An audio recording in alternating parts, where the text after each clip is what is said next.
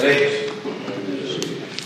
So today we will be reading from Srimad Bhagavatam, Canto 4.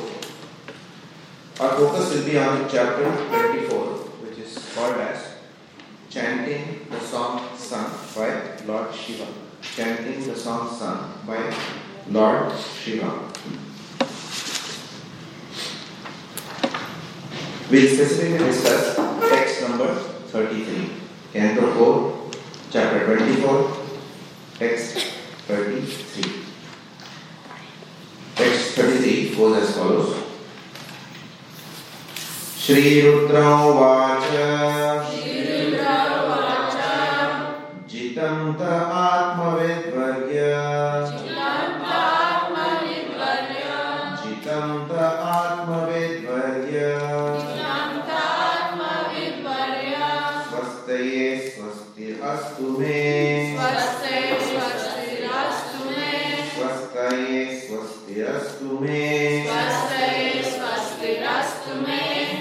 Para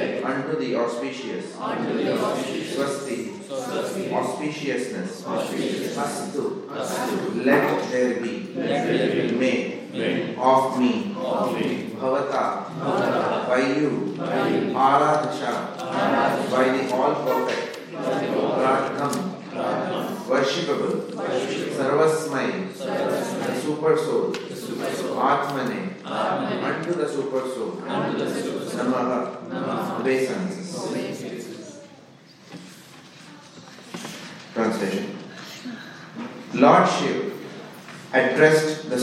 Personality of Godhead with the following prayer O Supreme Personality of Godhead, all glories unto you, all glories unto you.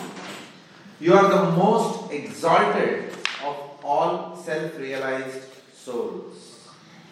Since you are always auspicious for the self realized, I wish that you be auspicious for me. You are worshipable by virtue of the all perfect instructions you give.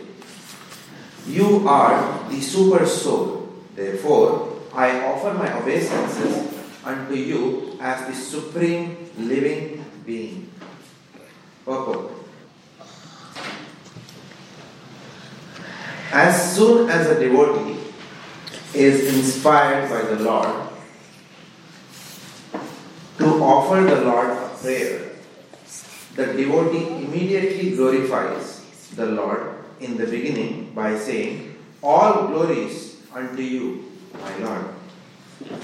The Lord is glorified because he is considered to be the chief of all self realized souls. As said in the Vedas, Katha Upanishad 2.2.13, Nityo Nityanam, Chetanas Chetananam. The Supreme Being, the personality of Godhead, is the chief living being amongst all living beings. There are different kinds of individual living beings. Some of them are in this material world, and some are in the spiritual world. Those who are in the spiritual world are known to be completely self realized because on the spiritual platform, the living entity is not forgetful of his service to the Lord.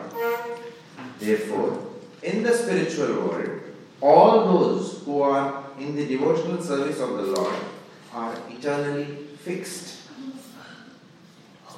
For they understand the position of the Supreme Being as well as their individual constitution. Thus, amongst self realized souls, the Lord is known as the perfectly self realized soul. Nityo Nityanam, Chetanas Chetananam. When the individual soul is fixed in his knowledge of the Lord as the Supreme Being, this is a very central line here. When the individual soul is fixed in his knowledge of the Lord as the Supreme Being, he actually becomes established in an all auspicious position. Lordship. Praise herein that his auspicious position continue eternally by virtue of the Lord's mercy upon him. The Supreme Lord is all perfect, and the Lord instructs that one who worships him also becomes perfect. As stated in Bhagavad Gita 15.15, Mattah Smriti Jnanam Apohanam. The Lord is situated as the super soul in everyone's heart, but He is so kind to His devotees that He gives them instructions by which they may continue to progress. When they receive instructions from the All Perfect, there is no chance of their being misled. This is also confirmed in Bhagavad Gita 10.1. "The Dadami buddhi yogam tam yenamam upayante. The Lord is always ready to give instructions to the pure devotee so that the devotee can advance further and further in devotional service. Since the Lord gives instructions as Sarvatma, the super soul, Lord Shiv offers him respect with the words Sarvatma Atmane Namaha. The individual soul is called Atma and the Lord is also called Atma as well as Paramatma.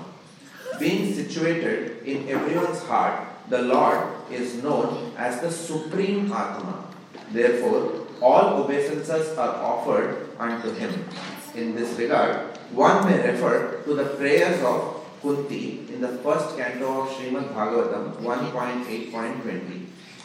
Tata Paramahamsanam Muninam Amalatmanam Bhakti Yoga Vidhanartham Katham Pashyema Hi Striyaha. The Lord is always ready to give instructions to the Paramahamsas or the topmost devotees of the Lord who are completely liberated from all contaminations of the material world. The Lord always gives instructions to exalted devotees to inform them how they can remain fixed in devotional service. Similarly, it is stated in the Atma Rama verse, Bhagavatam 1.7.10, Atma Ramascha Munayo, Nirgrantha Api Urukrame, Kurvanti Ahetukim Bhaktim, Itham Bhuta Gunavarihi. The word Atmaram refers to those who are not interested in the material world. The word Atmaram refers to those who are not interested in the material world but are simply engaged in spiritual realization. Such self realized persons are generally considered in two categories impersonal and personal. However, impersonalists also become devotees when they are attracted by the personal transcendental qualities of the Lord. The conclusion. The conclusion is that Lord Shiv wanted to remain a fixed devotee of the Supreme Personality of Godhead, Vasudeva. As explained in the following verses, Lord Shiv never desires to merge into the existence of the Supreme Lord like the impersonalists. Rather, he thinks that it was a good fortune for him to continue to be fixed in the understanding of the Lord as the Supreme Being. By this understanding, one realizes that all living entities, including Lord Shiva, Lord Brahma, and other demigods, are servants of the Supreme Lord. ॐ अज्ञानतिमिरान्धस्य ज्ञानाञ्जनशलाकया चक्षुरुन्मिलितं येन तस्मै श्रीगुरवे नमः श्रीचैतन्यमनोभीष्टं स्थापितं येन भूतले स्वयं रूप कलामयं ददाति स्वपदान्तिकं मुखां करोति वाचालं पङ्गुं लङ्घायते गिरिं यत्कृपातमहं वंदे श्रीगुरुदिनतारिणम् वाञ्छाकल्पतरुभ्यश्च कृपा सिन्धुभ्य एव च पतितानां पावनेभ्यो वैष्णवेभ्यो नमो नमः। जय श्री कृष्ण प्रभु नित्यानंद श्री अद्वैत गदाधर वासारी हरे कृष्ण हरे Krishna Krishna Krishna, Hare Hare Hare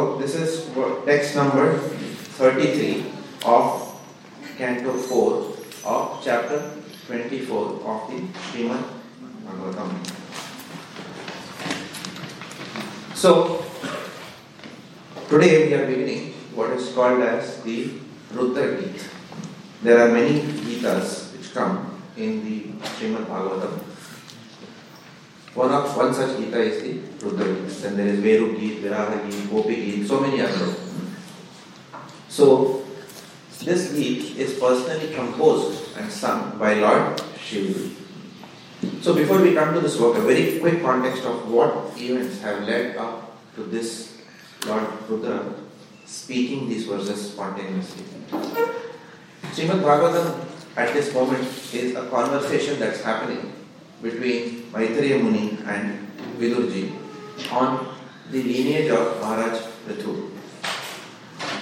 In that discussion, which with the chapter has begun, Maharaj Prithu was explaining uh, the various descendants of Maharaj, sorry, Maharaj uh, Ma- Maitreya Muni was explaining to Vidurji about the various descendants of Maharaj Prithu. One of the famous descendants of Maharaj Prithu is Maharaj Barhisar, who is also known as Prachina Barhisar. Maharaj Barhisar was very expert in Karma Kand as well as Ashtanga Yoga, which is a very rare combination. And because of this greatness that he had, that he was adept at both, he was given responsibility to become a Prajapati, which means that he has to take responsibility for progeny. He married the daughter of the ocean, Satadruti, and had ten children who were known as the Prachetas. These Prachetas were, it is said, they were equally perfect in Dharma, Jnana, Bhakti, and Sadachar, in all four. Religiosity, knowledge, devotion, and behavior. All four they were adapted. Knowing the mind of their father that we have to assist our father in generating progeny, they went underwater to in, intensely meditate on Lord Krishna. And that is where they met Lord Shivji. Lord Shivji's reintroduction at this point in time in Srimad Bhagavatam comes as a timely guru to the Prachetas. So, having heard this, Vidurji is asking Maitreya Muni, can you please tell me what happened in that meeting when Lord Shivji gave darshan to the Prachetas? Why Lord Shivji was so pleased with the Prachetas and what kind of instructions did Lord Shiv give to the Prachetas? So, having heard this question from Maitreya, from uh, Vidurji, Maitreya Muni is now continuing. He says that the Prachetas went to a great body of water to do austerities by entering that water. So that is what um, happens at that point in time. And from verse 22 onwards, specifically, the beauty of that particular reservoir of water, you can call it a lake if you like. So the beauty of the lake and the beauty of the surrounding ambience is described from verse 22. As these Prachetas approach that beautiful place to meditate on Lord Vishnu, as they go near, they start hearing kettle drums and various other musical instruments. As they go nearby, suddenly they see the beautiful form of Lord Shivji emerge from those waters along with his associates. The focus shifts from the beauty of the ambience of the lake to the beauty of Lord Shivji. It is mentioned that Lord Shiv, when they looked at him, he had a molten gold complexion. He had a bluish throat. He had three eyes, and with all those three eyes, he was looking very mercifully at the Prachetas. In an earlier verse, Maitreya Muni had said that even the great sages find it very difficult to Lord, see Lord, to have darshan of Lord Shivji. Even the great yogis, it's extremely difficult for them to have darshan. And in that Srila Prabhupada writes purport that even to see Lord Brahmaji, one needs to have perfected Varnashrama Dharma and implemented perfect Varnashrama Dharma for hundred lifetimes to have darshan of Lord Brahma. And then one, when one further advances, one can have darshan of Lord Shivji. So now the question comes, how come the Prachetas got this darshan? So Srila Prabhupada writes, this is the beauty of being a devotee. This is the advantage of being a devotee. For a devotee of Lord Krishna, Lord Shivji gives darshan just like that. Of course, you have to have sufficient purification as a devotee of uh, Lord Krishna. And Prabhupada gives a brilliant purport there. Prabhupada says that while Lord Krishna is called as Bhaktavatsal, Lord Shivji is called Dharmavatsal. Bhaktavatsal means protector of the devotees. Dharmavatsal is, now Prabhupada gives that, in that purport, Prabhupada mentions that Lord Shivji actually gives, is very pleased with someone who even follows an iota of religiosity.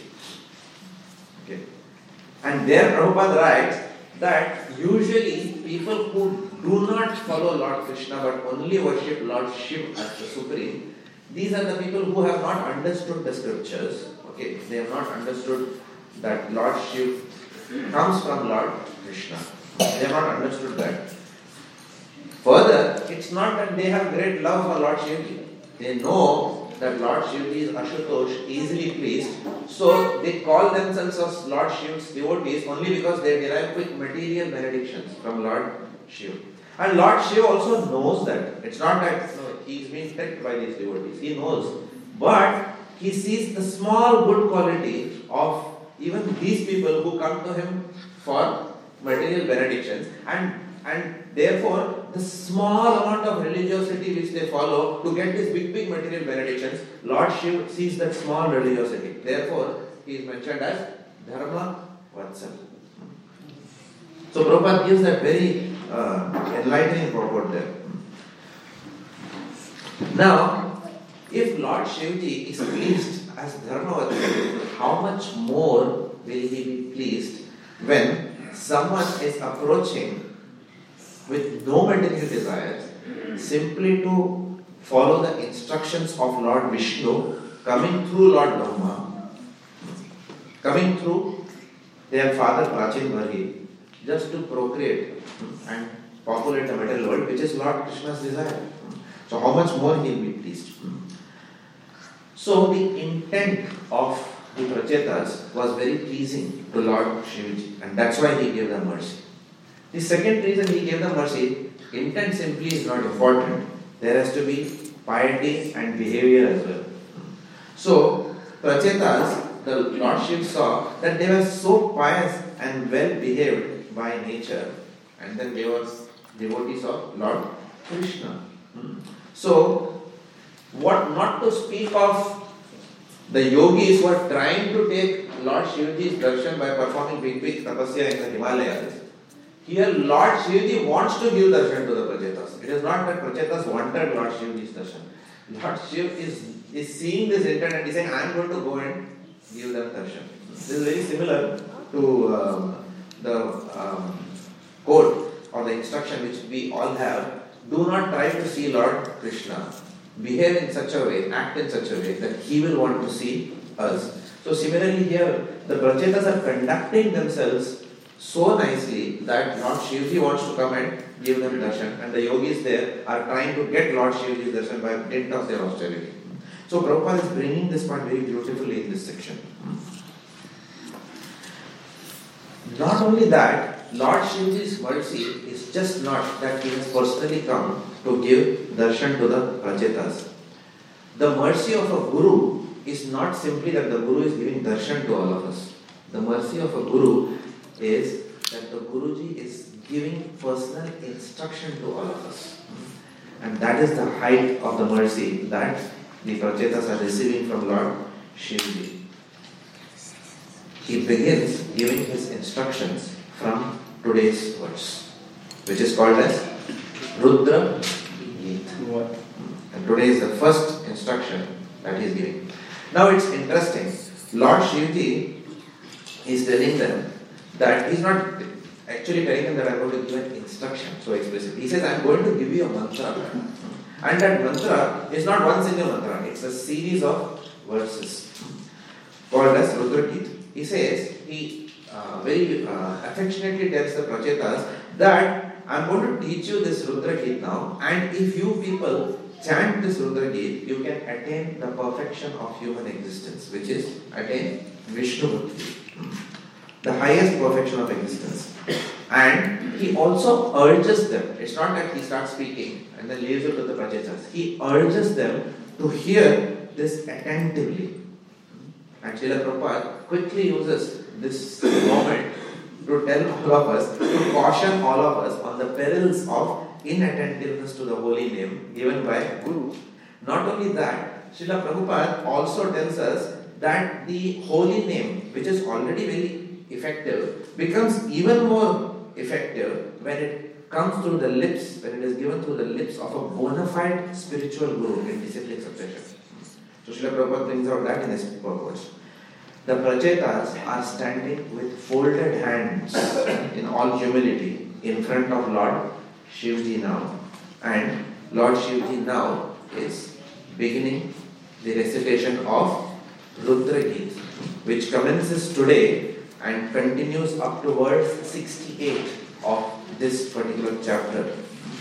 So, quite possible that it will be another, for next one month, one and a half months, we could be discussing Rudra Geet in our Srimad Bhagavatam classes at the Melbourne So today's verse, which is the first verse of the Rudra Geet, there are several learnings that come out not only from what came out of Lord Shivji's lips, but equally importantly the purport which Srila Prabhupada has written. If you, if you look at this purport, it's a very long purport Srila Prabhupada gives. And Prabhupada is trying to give us a very deep understanding of what is Lord Shivaji's mood that he spoke this verse. So Prabhupada is writing here, and Prabhupada writes in two, three areas. What is Lord Shivaji's mood here? To become fixed in Krishna consciousness, to attain nishtha in Krishna consciousness. So this is this verse is the, the essence of this verse if you see is Lord Shivaji is praying for him. actually one sense is praying for himself, saying that by through this prayer, O Lord, please keep me always in nishtha. Nishtha means please keep please let me never forget that you are the supreme being. And for Lord Shivji to say that it is not something ordinary. For all of us to say that yes, we are anyway we don't have any position. Right? But Lord Shiv is Prabhupada writes many times the Lord Shivji is almost the Supreme Personality of Godhead. So, in one sense, he is a runner up. Right? You will never find, you will rarely find a runner up constantly glorifying number one. You will normally find the runner up competing with number one. For example, in tennis, you will not find the number two who has just lost Wimbledon glorifying the number one throughout the year and praying that may you always be number one, may always be, I always remember that you are number one. No, it doesn't happen in the material world. But Lord Shivaji's consciousness is, is nothing like that. That is why he is almost the Supreme Personality of Godhead and he is the greatest Mahajan. He is not an ordinary person.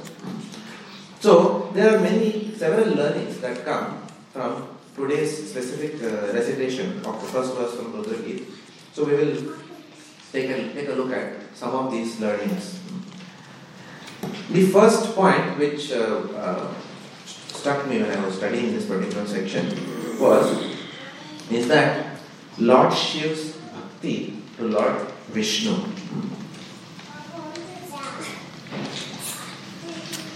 It has been said several times, we are Upanukas. In several purports, in Srimad Bhagavatam as well as in Chaitanya Charitamrita, you will find Srila Prabhupada says that our love for Lord Krishna is shown in how much we are enthusiastic and eager and compassionate to give this love to other devotees. So ours is a preaching movement. We are Goshti Anandis. Hmm. We are not Bhajan Anandis. So we don't keep Lord Krishna to ourselves. We want to give Krishna to the whole world. Hmm. That was Srila Prabhupada's Leela, essentially. So was that the mode of Srila Siddhanta Saraswati Thakur as well and Bhakti Thakur as well and the other acharyas to give Krishna consciousness to the whole world. Lord Shivji knew very well that anyone facilitating the journey of other devotees back to Godhead is most dear to Lord Vishnu.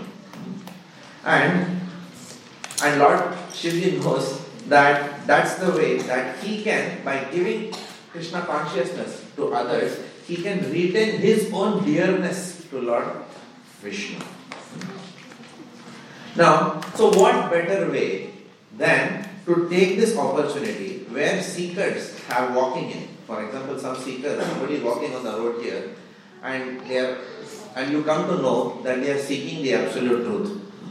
Let's say they are walking in Williams Landing. Would you not catch them for a program and bring them to your program? Yes. So, who, which devotee will not do that, right? When you know that there is a genuine seeker, automatically even a practicing devotee gets very enthusiastic to facilitate that person's journey and connect them to the temple um, and connect them to Krishna consciousness and to the devotees. So here, Lord Shivji is saying that these prachetas are approach, approaching with a very sincere intent of uh, of uh, praying to Lord Vishnu.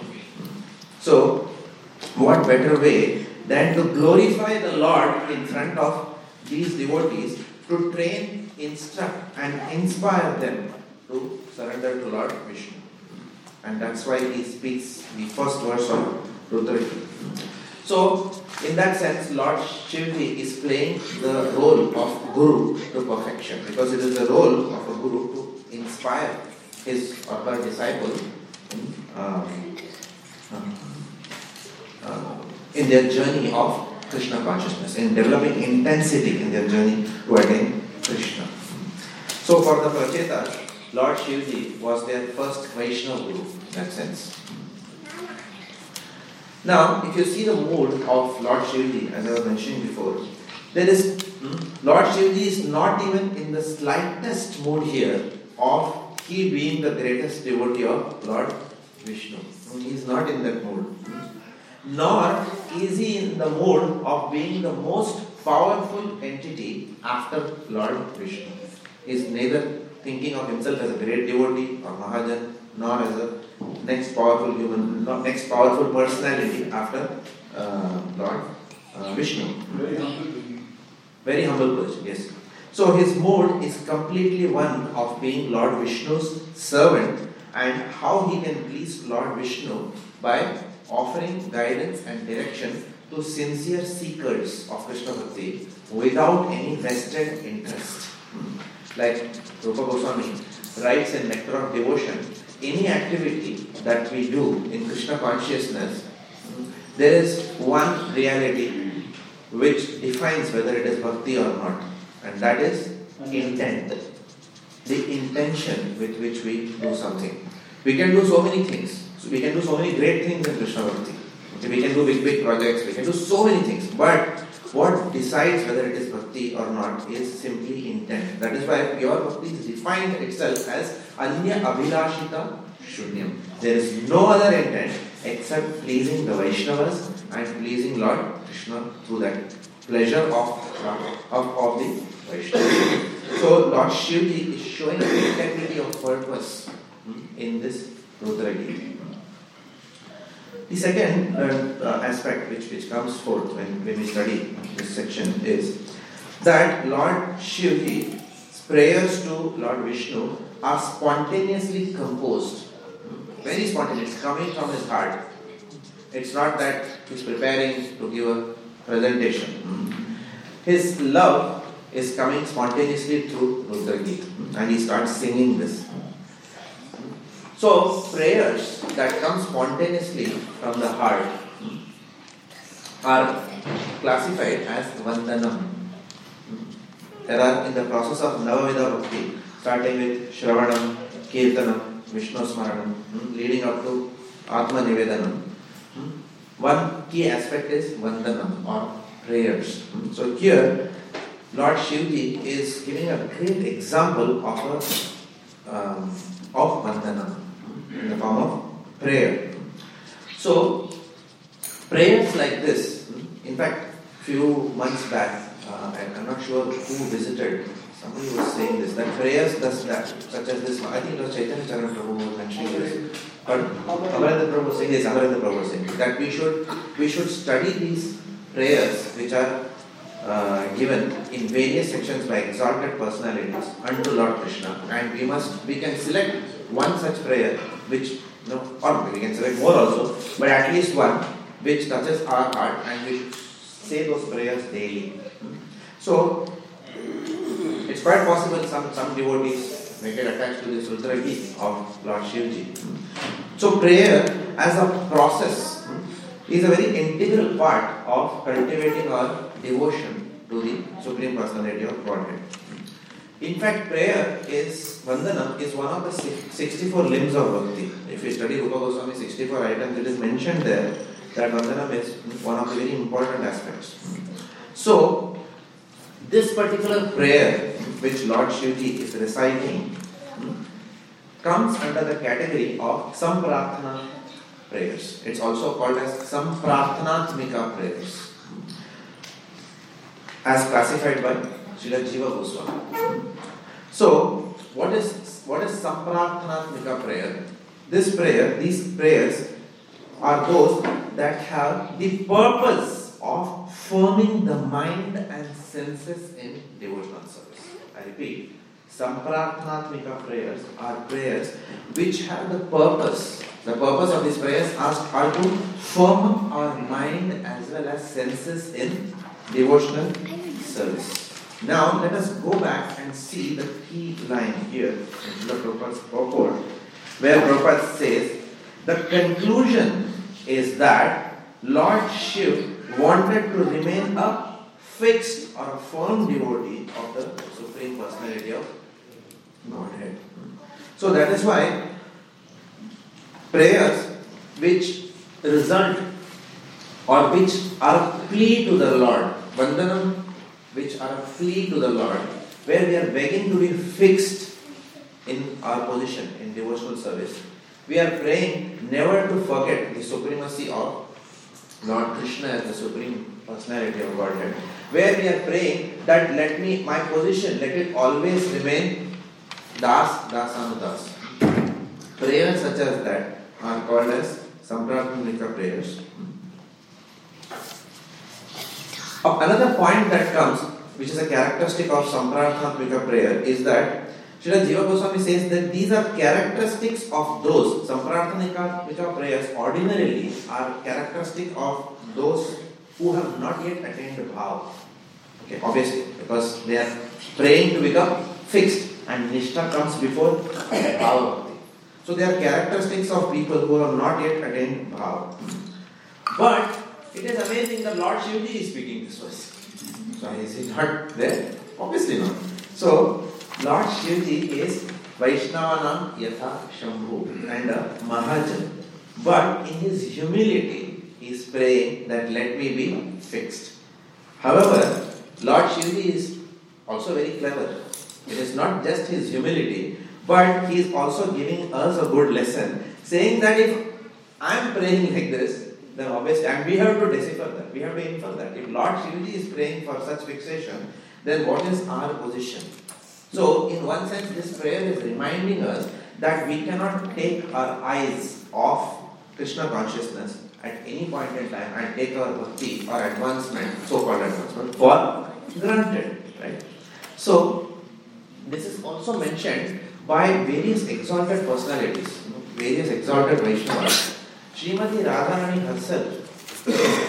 Oh, sorry, Srimati Radharani is Satyabhama in Dwarka Lila. And that Satyabhama who came as Jagadananda Pandit in Chaitanya Lila, Jagadananda Pandit gave us Prema Vivarta. In Prema Vivarta, he has also cautioned us hmm, with the words Krishna Buli Jiva Bhoga Vanchakare निकट अस्ते माया छपटी अधरे Jagadanand Pandit himself is, is telling us, don't take your eyes off. In uh, Hindi, we have a uh, we have a, a saying, nazar hati ke durgatna which means if you take your eyes off, you could have an incident or an accident. So to hear Samprarthamika prayers of Lord Shiva, when he is speaking these prayers, it's not because you know, he has to remain fixed in Krishna Bhakti, it is his humility. He is uh, giving us this lesson that we cannot take our eyes off. And we have to constantly pray to remain fixed in the process of devotional service. Because really, if we look at our lives, the only real asset that we have developed in this life by the mercy of Sri Sri Radha Vallabha, the Melbourne Mahaprabhu Mandir and the devotees here, the only asset which we really have is some attachment to the holy name that we have developed some exposure to the holy name that we have. Actually, that is the only punji or attachment that we have. Otherwise, anything can be taken. Our wealth can go any at any point in time. Our bank balance can become zero. Anything can happen. Calamity can strike. Health can go. So, so only thing that remains with us, which nobody can destroy, is our attachment to the holy name. And therefore, it is imperative that we also keep praying to the Lord that at least whatever I have, please preserve that. And Lord Krishna also says that I will preserve what you have and I'll put what you lack. Now, so, so Lord Shivji is giving this. Another important aspect uh, is that he is giving these Samprarthamika prayers to the Prachetas. As Guru, he is giving these prayers to Prachetas so they may attain Bhava Bhakti unto the Lord. They may attain, be fixed, and then go on to attain Bhava Bhakti. So, again, we see Lord uh, Shivji playing the role of a guru to perfection. Now, we see these kind of prayers, Samprarthana prayers, we see several exalted personalities, you know, uh, in various scriptures.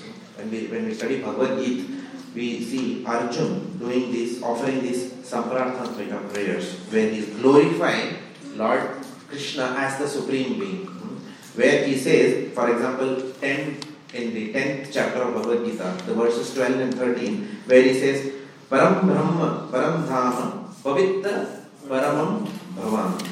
So he says that, so where if you study the translation of that, we will find that Arjun is actually glorifying the divinity and the supremacy of Lord Krishna in those verses. And, and he encapsulates that very beautifully. He also takes that opportunity to say that it's not just merely that I have understood now that you are the Supreme Personality of Godhead. Even great sages like Narad, Asita, Devala, all those people have also understood that you are the Supreme Personality of Godhead. So it's not just me saying this. So this is an example of a Samparatmatmika prayer. Another example, great example, is Akrur. When Akrur is uh, uh, has taken, you know, he has just taken Lord Krishna and Balram out of uh, Vrindavan, and he's in a pretty bad shape right now because the gopis have really not very behaved very well with him. so they have not given him a great departure. So Akrur, now nevertheless, he is very fixed in his service to Lord Krishna. So he realizes that now the time has come, Lord has to move on and start his Mathura pastime. So he's, when he takes Lord Krishna and then goes, and then he, they take their first journey break.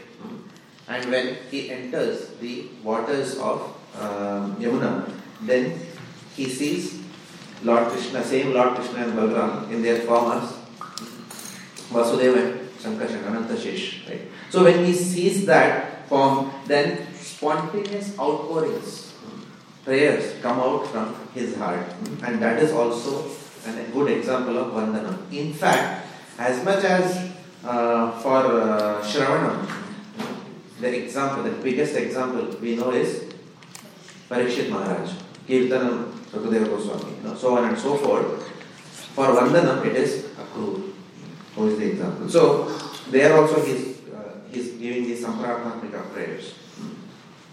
Now, such prayers, such um, uh, Samparatmatmika prayers complement the other aspects of bhakti also. So we know that there are nine aspects of bhakti, but Vandanam actually complements or, or supplements the other aspects very nicely.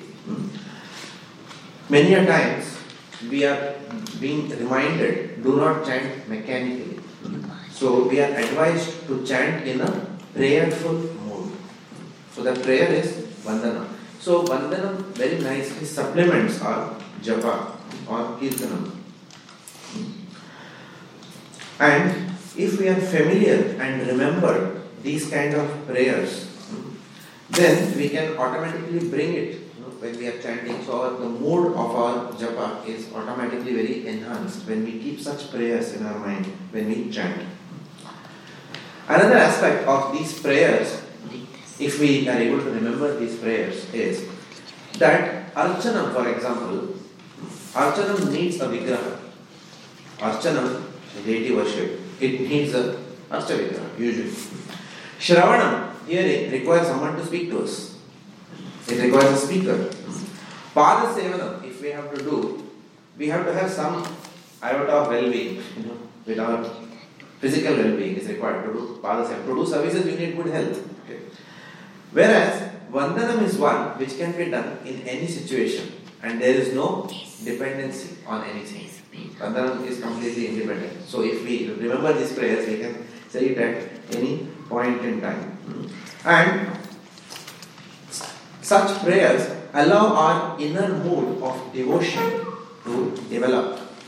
Even when one is incapacitated in performing any external service to the Lord. For example, there is another famous prayer like given by Maharaj Kulashekar, which Srila Prabhupada always recites. Pitta. So Prabhupada recites that, those prayers. Prabhupada himself recited those prayers. So Prabhupada is underscoring the importance of these kind of prayers by his personal example of reciting these prayers very often. Srila Prabhupada also established for us a program which is replete with such prayers. In fact, since the morning, when we start, we do Guru Vandanam. Then we move on to Narsimha prayers. Then we move on to Tulsi prayers. So everything, hmm, our whole morning program, if you see, there is japa in between. But that japa is sandwiched between prayers on either side. And then after the japa, there is a recital of Shikshashtaka, which is the prayers um, uh, which are given to us by Lord Chaitanya Mahaprabhu. And then again, when we start the Srimad Bhagavatam class, we again glorify the Lord by saying Vandeyam. Again, we are glorifying Vandanam. So, prayers. So, Prabhupada gave us a book. And after this class, also, we will say Prasadam, prayers. So, our whole morning program, Prasadam is over, is, is interspersed with prayers. So, so that's another uh, uh, important learning that we have. The mood of prayer, Lord Shiva is that here.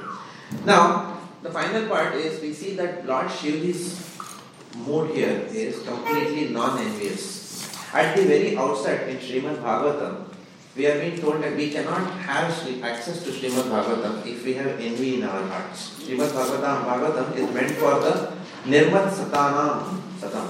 Hmm? The Nirmat Saranam. So, Matsara means envy. Nirmatsara means person who is completely free of envy. So, no prayer can manifest in Srimad Bhagavatam until and unless it is completely free of the aspect of envy. Now, Lord Shivji, he doesn't have to envy anyone because he is runner So he, he will not envy number three, number four. So the only personality who he can ever develop envy towards is Lord Krishna. But in this prayers, therefore, from his point of view, if you see it, he is demonstrating the quality of being absolute, completely non-envious. So instead of giving his darshan to the prachetas and taking this advantage of giving his darshan and establishing his authority on the prachetas, what he is simply doing, he is directing their consciousness to Lord Krishna. Hmm. So he is keeping Krishna in the center, not himself in the center. And he wants to take the Prachetas focus away from himself and direct their focus towards Lord Krishna. So, so in this prayers he is showing the quality of being non-envious. He is reminding his disciples, Ekali Ishvara Krishna Arasava Nritya. It is only Lord Krishna who is the Supreme Personality of Godhead, not even me. Even I am his servant. And if you see, if you study the Rudra throughout, the mood of Lord, Lord, Lord Shivji is constantly, you know, glorifying Lord, Shiv, uh, Lord Krishna and he's saying that I am merely your servant. So he's hammering that point. Now, this point also comes out very well in Srila Prabhupada's purport. Again, let us go back and have a look at that purport once again. Then Srila Prabhupada is talking about Atmaram. Srila Prabhupada writes the word Atmaram refers to those who are not interested in the material world but are simply engaged in spiritual realization. Such self-realized persons are generally considered in two categories, impersonal and personal. Prabhupada writes, however, impersonalists also become devotees when they are attracted by personal transcendental qualities of the Lord. And then he gives the conclusion how Lord Shiva wants to be fixed. Now, why is Prabhupada writing this? So, the impersonalist, as much as the personalist, also knows the difference between matter and spirit. It's not that the impersonalist does not know that, but the genuine impersonalist, okay, does not know that. Nowadays, there are no genuine impersonalists also. Okay, so, but a genuine impersonalist, or for example, one who is a true Brahmavadi, because that, that person also knows that everything is Brahman. They know the difference between matter and spirit. So they are also not attracted to matter per se, even the genuine impersonalist. But yet, the issue is that in the impersonalistic philosophy, there is no service aspect to the Supreme Personality of Godhead. The famous words from the third canto of Srimad Bhagavatam सालोक्य सारिष्टि सामीप्य सारूप्य एकत्वम आविहुत Diyamanam na grihananti vina mat sevanam janaha. A pure devotee derives the concept of impersonal liberation. Even, not, not to speak of sa, uh, Mukti, that a devotee does not even aspire for proximity to the Lord. I was hearing one lecture by a very uh, exalted Vaishnava the other day, and he was mentioning in a very uh, humorous way that all of us after coming to Lord Chaitanya Mahaprabhu's movement, somewhere or the other, subtly behind, we think, we think that after perfecting our Krishna consciousness, we will be Manjaris. And we will be handing over the garland to Lalita ji, and then Lalita will hand so, but he said that the real mood we have is that we may be miles away from Lord Krishna even in the spiritual world as the Das, Das, Das, Das, Das, Dasan, Dasan, Dasan, Dasan, Das. So he was reminding, he said, What makes you think that you will only be a Manjari? Have you ever thought that you could be a tree also, you could be a cow also, and you could be one of those millions of cows in a herd standing right behind, and you can't even clearly see Lord Krishna and you know in the Kunj. So, so Lord Shivji, so in this purport, Prabhupada is reminding us that that the so, so a devotee does not even seek proximity to the Lord, even in the spiritual world. What a devotee only wants to attain is that in some way I can be a servant of the servant of the servant. In fact, even if we see the prayers of exalted personalities like Uddhav, and even Brahmaji himself is not even praying for a cow, he is praying to be a blade of grass. Who, uh, the, the gopis will trample and the dust will come on the grass. So these are the prayers of that personalities. So he was mentioning that, and we people are thinking that we have to be manjaris handing over the garland to Lalita. So, so, so, so here, Lord Shivji is also reminding us that the aspect of personalism is higher, and Prabhupada was also reminding us because there is this aspect of Das Dasa Das. It's not just about merging because we cannot serve impersonal life. To serve, we have to have physical personality in front of us. Now, it is very interesting that Lord Shivji is composing this Rudra Gita and glorifying the personality of the Supreme Personality of Godhead because after all, impersonalistic philosophy was also was given by Lord Shivji himself. So that is the irony here. The same personality who is giving impersonal, impersonalism is also giving Rudra Gita here. Of course, even at the end of that particular incarnation of his, of Lord Shiva as Adi Shankara, where he gave this whole, whole life he gave impersonalism, but towards the end, he also said, Bhaja Govindam, Bhaja Govindam, Bhaja Govindam, Mudhamate. Samprapte Sannihite Kali Nahi Nahi Rakshati Dukran Karane. Because people were becoming more scholarly than devotional at the end of it. So he says, this, this scholarliness of you will not save you at the time of death. It's only the devotion that you develop by constantly chanting the names of Govinda, Bhaja Govindam, that will come to your rescue. Hmm. So here, in Rudragit, the very first verse, Srila Prabhupada is picking up that mood of Lord Shivji and telling us that do not desire to merge. Hmm. Consider your good fortune to be in this movement that you have got the personalistic philosophy and all of us, Srila Prabhupada is encouraging, inspiring us to engage in service. Now, if you see the Srimad Bhagavatam now, the mood of Srimad Bhagavatam throughout, the goal of Srimad Bhagavatam itself, Krishna Swadhama Upagate Dharma Jnana Adi Visa, Kalau Nashta Dashamesha Purana Arka Adhuna Udita. Hmm, Srimad Bhagavatam arose at the time of departure of Lord Krishna. When Lord Krishna was winding up his pastimes, hmm, there was a concern, where will, you know, how will we get Krishna consciousness now? Lord Krishna is leaving, so he is coming in the form of the Srimad Bhagavatam. So it's not different than the personality of Godhead. And the goal of Srimad Bhagavatam hmm, is what? There are two goals of Srimad Bhagavatam. The first goal is the goal of Srimad Bhagavatam is to continuously hammer to us that law, the, that God is a personality. This is one of the goals of Srimad Bhagavatam. Continuously it hammers this message.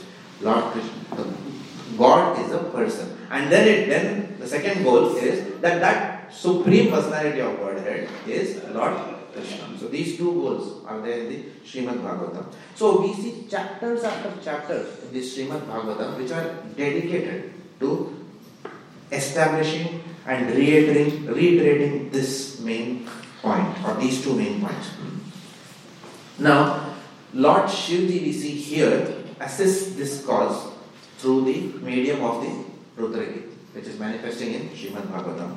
So, through his teachings, through his services, and through his pastimes, Lord Shivji reinforces that Lord Krishna is the Supreme Personality of Godhead. Two, three aspects teachings, through his services, and through his pastimes. Hmm. So, Rudragit is a good example of his teaching, in one sense. Hmm. There are yet other places also that Lord Shivji uses this opportunity through his teachings to glorify Lord Vishnu. For example, in Srimad Bhagavatam, Canto 4, chapter 3, text 23, the famous verse comes Sattvam Vishuddham Vasudeva Shabditam Yat Iyate. I can't remember the verse, but it, it ends with Sattve Tasmin Bhagavan Vasudevo Hi Adhokshaje. Can't remember that. But if you can flip your uh, phones, you could, the verse. It's 4.3.23. Ye Adhokshaja Me Namasa Vidiyate. Yes, it ends with that. Where he says, I am always engaged in offering obeisances to Lord Vasudev in pure Krishna consciousness. So Lord Shivji is saying, even I am paying obeisances to Lord Krishna. So he's directing us towards the Lord. So he's saying that I am not a competitor to Lord Krishna. Hmm. Then in Padma Puran, he says, Sri Rama Rameti Rame Rame Manorame. Sahasra Nama Tatulyam Rama Nama Varanane. He's saying that I derive so much pleasure, which also manifests in Vishnu Sahasranama. He says that I take in, immense pleasure in chanting the names of Lord Ram, the Supreme Personality of Godhead. Then again in Padma Puran he says, Aradhananam Sarvesham Vishnu Aradhanam And then again he says, Tasmat Parataram Devim Tadiyanam Samachana. So higher than Vishnu worship is the highest, but higher than that is the devotee of Lord Vishnu. So do not leave an opportunity to serve the devotees of Lord Vishnu. And we see here that Lord Shivji is taking that opportunity to serve the Prachetas by becoming their Guru. Lord Shivji is also one of the 12 Mahajanas. There is a Sampradaya under his name, hmm, which is the Rudra Sampradaya, and which is now manifest as the in, in the Vishnu Swami, the Sampradaya headed by Vishnu Swami.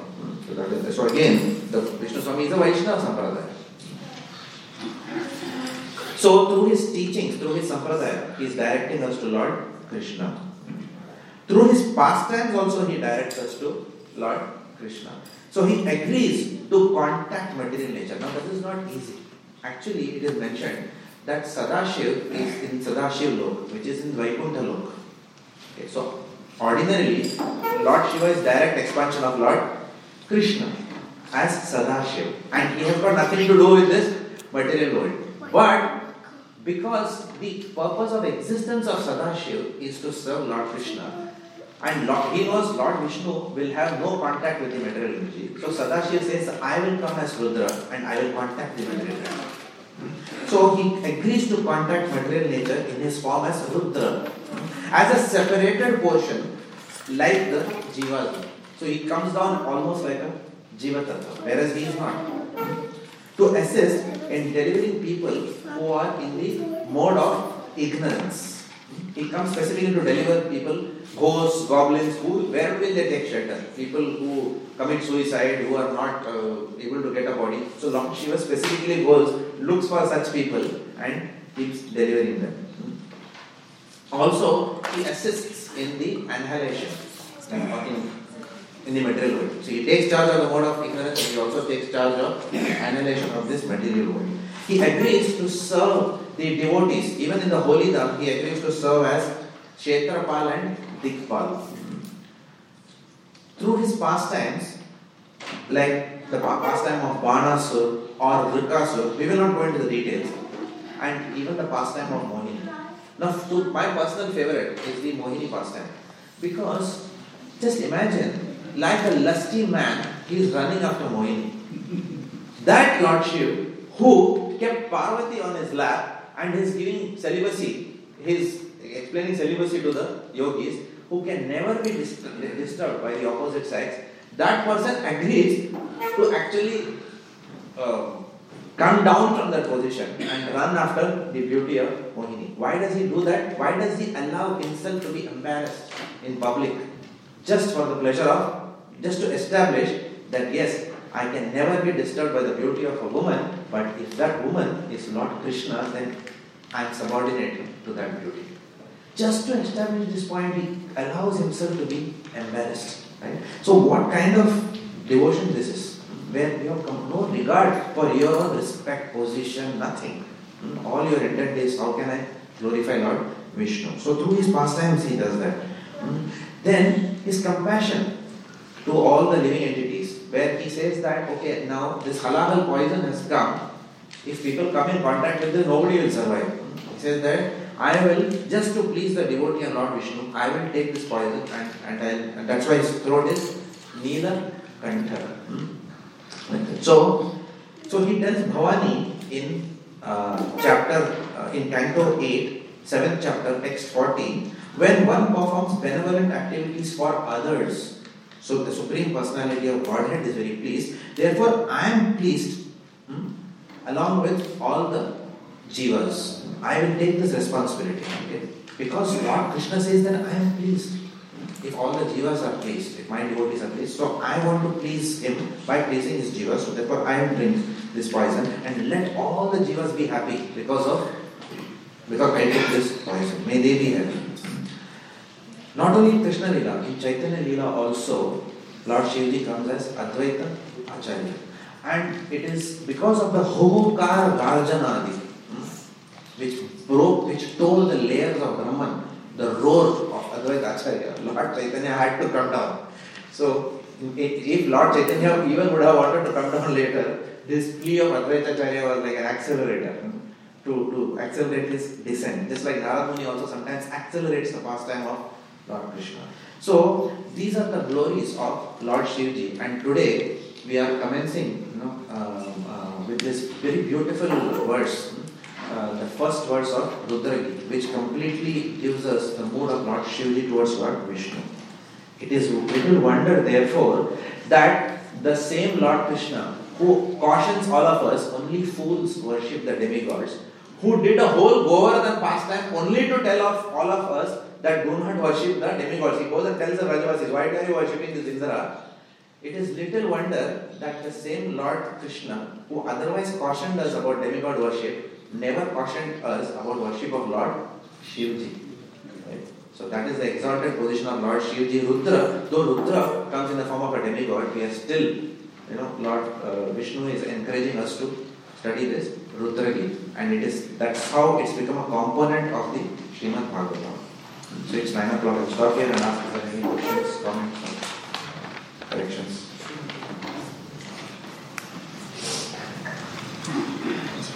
Uh, we described how this was in part of a Samprarthanatmika prayer, but aren't all the prayers offered unto Supreme Personality of Godhead in that mood only? Uh, not necessarily. There are certain final classifications. So not are not all prayers that are offered Samprarthanatmika prayers.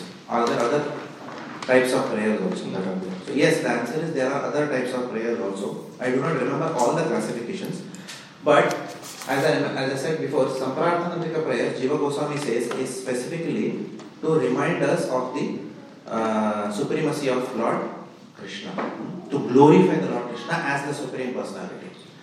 There are other kinds of prayers also. For example, another kind of class, another classification is called as the Dainya Vadika, Dainya Bodhika prayers. Dainya Bodhika prayers are outpourings which come out of one's insignificant, one's insignificance and helplessness in this material world, where we are constantly praying to the Lord that, oh Lord, let me not. Uh, uh, I'm very insignificant. I can't do anything. So, it, no, so please uh, protect and save me. Or the Dainya Bodhika prayers are also prayers which can be said when you are launching yourself in a big project or a, or a mission hmm, to spread Lord Chaitanya Mahaprabhu's movement, where we are taking, we are saying those prayers, saying that I am very insignificant. Like for example, Srila Prabhupada, when he was on the Jaladut, out of his, his, his immense humility came in the form of uh, Prabhupada's poems, which he wrote on the Jaladuta, where he says that I don't know Lord Krishna, I don't know what, why I am here. He knows very well. You know, he took the mission of uh, his spiritual master more than any of his god brothers did, right? So, and, and after suffering three heart attacks in that, he did not even know whether to take a left turn or right turn in the United States. Okay, so so he goes and he prays to the Lord, saying that I'm I don't know why I'm uh, going where I'm going, but Lord, whatever may be use me as your mere puppet. May you use me in whichever way that you want. So this is a good example of, you know, uh, of a, of a prayers. And please empower me to, to serve you. So may you be happy with my, may you be pleased. May my spiritual master be pleased with my efforts you know, in the United States. So uh, uh, prayers can also be Dainya Bodhika prayers. So there are several, there are other classifications also, but I don't remember at this point in time all those classifications. Maybe I can read up and offline again.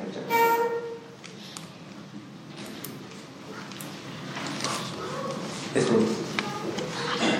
We call Hare Krishna Mahamantra as a Mahamantra. Yeah. And Hare Krishna Mahamantra is also a prayer. So should we call it a Mahaprayer as well? Should we call Hare Krishna Mahamantra as a Mahaprayer? As well? Yeah. In my view, yes. I'll be corrected by the Krishna. Yeah, in my view, yes. Hare Krishna Mahamantra is a prayer because we are Hare Krishna Mahamantra. The meaning of Hare Krishna Mahamantra is uh, oh energy of Lord. Please engage me in your service. So it's a plea, it's a prayer. So a mantra is not different. A prayer, a mantra is not necessarily different from a prayer. But a mantra must be chanted in a prayerful mood. Hmm? Not not just for compliance. That is, I mean, I am also guilty of inattentive chanting, so I'm not I'm not qualified to speak on that personally. But obviously, the seniors have told us this, so all of us understand attentively in a prayerful mood. So it's not different in that sense. Okay. Yes, please. Um, Thank you for a very nice lecture. You. Let's begin, uh, is begin with your uh, beginning. Um, my only question is, um, you know, when we, uh, you know, people consider when we are reci- reciting certain sections of the Shastra has to be um, you know, prejudiced or uh, has to be inclined or coming from one sector, from one point of view, but not a neutral point of view. So, what do you have to say to them who consider that these statements are contribute from one point of view and not a neutral point of view? Uh, sorry, I, I didn't understand the question. So, say, for example, Bhag, say the recitations from Bhagavatam Yes. are people in general they con- they consider that to be a Vaishnava sect uh, who you know who only take up the Bhagavatam. The uh, people who are worshipping Lord Shiva they, they don't consider Bhagavatam as um, you know as something to be taken seriously, but they consider this as to be a Vaishnava sect. Yes. So people who consider that this sect, that the Bhagavatam in itself is a neutral, like it's, it's a Yeah. eye-opening scripture, but people who tend to see differences, they see that Bhagavatam is a Vaishnava sect Yes. Text. Yes. So how do we uh, establish that this is not a Vaishnava point of view, but a neutral point of view? Yeah, so so we have again I go back to the same point. It is mentioned that Srimad Bhagavatam only a person who is Nirmatsaranam hmm, with non-envious of Lord Krishna can have access to Srimad Bhagavatam. So people who are so-called devotees of Lord Shiva, they are actually not devotees of Lord Shiva. One cannot be a pure devotee of Lord Shiva unless one is a devotee of Krishna. But they will not understand that because they are envious of Lord Krishna. In India it happens. I, I myself come from what we call as the Iyer family. Okay. In, in, in Tamil Nadu we have two sects, Iyer and Iyengar. Iyengar are the, you know, people say that Iyer means horizontal line on the forehead. Iyengar means vertical line on the forehead. So I Iyers, they put, uh, what is that, ash. So my whole, whole childhood I used to have that ash on my you know, forehead like this. I'm not saying it's not good. Yes, there is, there is obviously, you know, uh, ash in itself is not something bad. Neither is Lord Shiva worship. So, so I was told since my childhood we are Shaivites. Okay. And then I have also seen the other side. It's not on the other side, Iyengars, who are vertical liners, they are very humble. It's not like that. You know, I have had visitors come to my house and say, You people are Shiva worshippers? We are Iyengars. We never go to Shiva temple. And they are very proud of that. And then I was feeling very guilty all the time. Am I doing something wrong or what? so neither these Iyengars nor Iyers have any concept of bhakti. Okay? So bhakti is beyond Iyer, Iyengar and all designations. So most of mankind is is foolish because they have not studied the scriptures. We have never attempted to open the Bhagavad Gita. I mean, even the Iyengar, if you ask them, have you opened the Bhagavad Gita? That day, I, when I was doing book distribution outside Crossways, you know, that was three, four years back. So I was trying to give a book to somebody, and this uh, mama had a, you know, he was typical Iyer mama with a veshti, you know what's a veshti, you know? He was wearing this, and he was coming down from from somewhere, and then I gave a book. I said, uh, Um, I, I didn't ask him, are you from Melbourne or out of town? Very evident. So I told him that here's a Bhagavad Gita you. And he said, Don't give me all this. I know all this. I have studied all this. I know everything that is there in this book. So I mean, obviously I can't ask him, have you, how many chapters are there in Bhagavad Gita? He will be offended. so I asked him, it's wonderful that you have studied this. Which is your favorite topic in the Bhagavad Gita? Obviously he was not able to answer because he never opened it, right? So he extremely proud, okay? So therefore, people who have, there are only two categories in, one sense. People who are proud and people who are, at least, I mean, I mean we are not saying that as Vaishnavas we have overcome pride, but at least there is something that we have accepted, that Lord Krishna is the Supreme Personality of Godhead and we are Vritta, Vritta, Vritya, right? So, but, but it's not easy for most people to accept that, okay? And these people who are worshippers, who call themselves as worshippers of Lord Shivji, why are they attached to him? Not because of Lord Shivji. Tomorrow, if Lord Shivji by chance gives them an instruction to chant 16 rounds and follow four regulative principles, they will, trust me, they will change their loyalty. it is only because they think that whatever material benedictions they are getting is by the mercy of Lord Shiva. That's why they are attached. Same thing comes even with for other personalities. For example, people who say no, Shirdi Sai Baba is the uh, is God for us. It is not that uh, they have some attachment to Him uh, in the capacity that He is God. Of course, He is not. But it's not that they consider Him as God. It is because their material benedictions or are being fulfilled. They do not even know that if you pray to some demigod, it is quite possible that because of your karmic bank balance, something will get fulfilled. Mm-hmm. Right? Anyway, so they do not understand that. So people who do not understand Sambandha, Abhidheya and Prayojana Tattva will never get out know, unless they make a conscious attempt or by the mercy of a Vaishnava. You know, they get, come in touch with the Vaishnava. Till that time, they will never come out of that ignorance. They will be in perpetual ignorance, thinking that they are devotees of Lord Shiv, when actually they are only devotees of their own mind and senses. Right? That is why it is said that uh, what is the famous verse? Manorathena sati dhavato badbari. What is that first? Uh, first line. What? Hmm? Um, Krishna abhakta kuto mahat guna. Manorathena sati dhavato So such people only uh, run in the chariot which is driven by their own mind. They will never surrender.